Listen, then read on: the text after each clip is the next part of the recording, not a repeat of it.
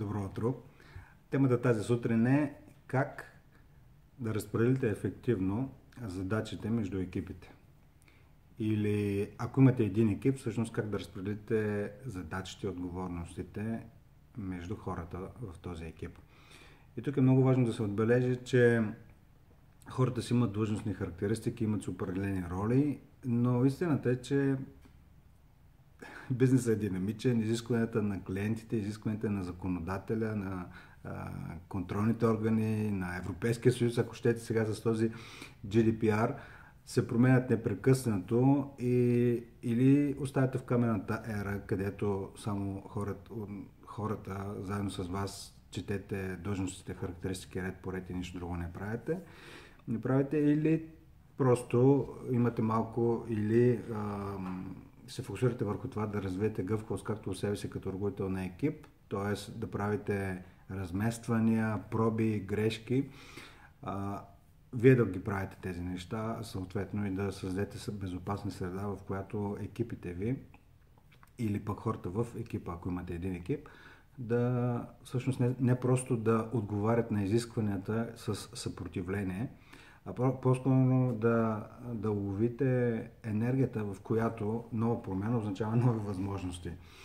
А, и така, сега тази тема много добре се връзва от една страна с мотивацията от предходните епизоди, а също така и с а, а, модела на Intunity, в който а, всъщност отправната точка е това, което преподаваме и обучаваме менеджерите, е в ограничен период от време да водят качествен разговор. И това не е задължително да бъде едночасов one-to-one или каквото и да е. Може в, виждате как в рамките на едно 10-минутно видео стартирам, целеполагам, определям темата, която е от начало, след това минавам през някакво изследване, какво се случва, какви са възможностите да затворите, винаги във всяка да затворите някакъв геп или пропаст. И винаги, когато говорим за някаква тема, говорим за, няк... за затваряне на някаква пропаст точ... Точ... между точка А и точка Б. И делтата между А и Б, естествено, е може да бъде източник на мотивация за действие или може да бъде източник на фрустрация. А, този модел, мотивация или фрустрация, е всъщност един от моделите, който е в сърцевината на почти а, всички а, програми, които имаме за развитие на менеджери. И основното нещо е, че менеджерите в момента, в който препознаят, че са собственици на 100% от всички проблеми, които стават в техните екипи, оттам нещата почват да вървят.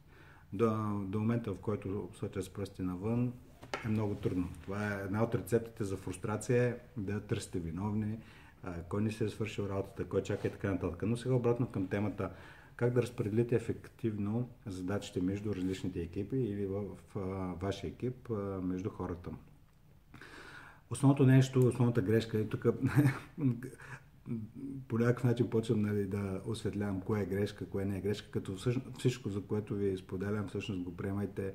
А, не му, а, нека да минава през вашия, вашия си собствен филтър. Не приемайте нищо за, за даденост, а просто като една отправна точка, към която да валидирате или един страничен поглед за това, което а, се случва а, извън вашата компания.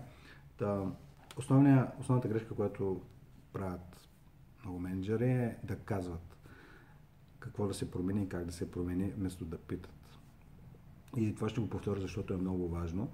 Основната грешка е, че повечето казват и налагат и съответно там започва съпротивлението и всички проблеми, а не питат как да стане. И питането е с този модел, всъщност в всеки един разговор, всеки един проблем, който имате за решаване, може да го, може да, или казус да речем, аз си обичам думата проблем, защото всъщност те, те, те ми дават гориво, нали, амбицират ме да, всъщност да, да се фокусирам върху решаването на проблем. Нали, някои хора казват, не, няма проблем, има предизвикателства, както и да е, няма значение за, а, самите думи, има значение значението, което им което им придава всеки един човек. Така че това, когато има един проблем, той може да бъде наистина като гориво за а, сближаване на екипа, а, мотивиране, сплотяване.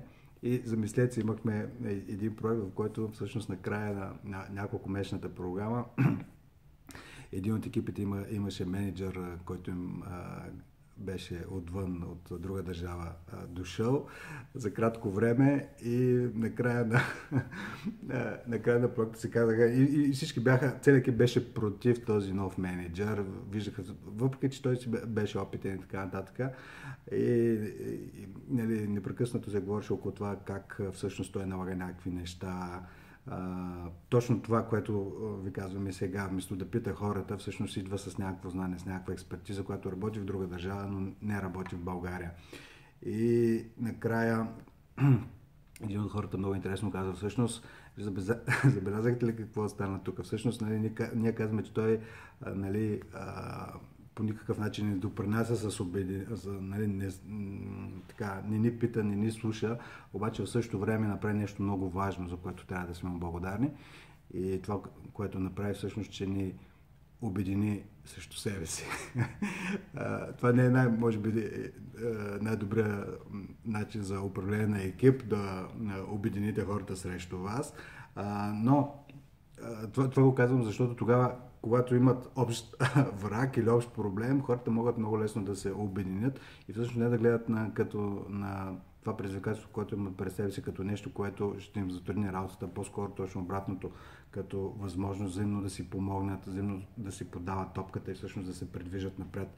И основни, ще ви дам няколко въпроса, с помощта на които може да във вашия екип да калибрирате разбирането си за това по какъв начин може практически ефективно да се разпределите задачите. Първото нещо е да имате общо разбиране. Първият въпрос е какво за нас означава ефективно разпределение на задачите. И то може да е ясно във вашата глава, но ще се изненадате колко, колко разнообразни са отговорите и какво богатство а, от идеи и от а, понякога противоположни идеи има във вашия екип. За някои хора ефективно разпределение означава всички да работят еднакво време. За някои точно обратното. Няма значение колко време работите, важното е да постигнете еднакви резултати. Тоест, а, разпределението е, е ефективно, когато има еднакви крайни резултати към определен човек. Трети хора ще кажат, всъщност ефективно е тогава, когато всеки прави това, което му доставя удоволствие. Пети, четвърти и пети ще кажат, ефективно е тогава, когато всъщност хората сами избират какво точно да вършат, т.е. има един от задачи и всеки предъпва това, което иска и може. Безкрайни са възможностите. Но първото нещо е, не взимайте за даденост, а, че ефективно разпределение на задачите означава това, което вие си мислите, че означава. На първо място калибрирайте какво означава за екипа, защото екипа, екипа ще свърши тази работа, която има да свършите, не вие, вашата работа е наистина да подравните така и, и хората с желание, страст и вдъхновение да си свършат работата. Първо място, какво за вас означава а, ефективно разпределение. След това на скалата от 1 до 10, къде се намираме? От 1 до 10 в момента обединяваме се и тук обединение означава консенсус, че точно това. Обединение означава калибриране, обединяване на разбирането и горе-долу всъщност напасване какво означава ефективно разпределение. Втория въпрос ви е скалата от 1 до 10, къде сме в момента и примерно да речем сте на 4, 5, на 6, на 7, където и да сте, къде искаме да бъдем и така да речем, че целият екип се обедини около това да бъде на 10 или на 9, на 8, няма значение. Важното е да се идентифицира каква е делтата, колко е голяма делтата и още по-важното е всъщност да се идентифицира какво седи между място, където имаме недостатъчно ефективно разпределение на задачите, в място, където имаме разпределение на задачите, което е леко, което допринася, предизвиква вдъхновение и мотивация в хората. И последното нещо е какво, последният въпрос е какво е необходимо да се промени, всеки отделно и в края на срещата да, да, всеки да се тръгне с екшен.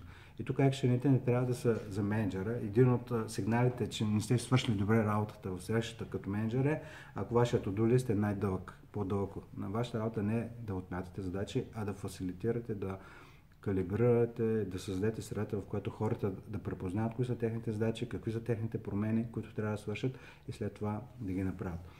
И накрая две неща. Както винаги, кое е най-ценното нещо, което а, си взимате от това видео, напишете си го на тефтера, в лично съобщение ми изпратете или като коментар, независимо от това как, кое ви е комфортно.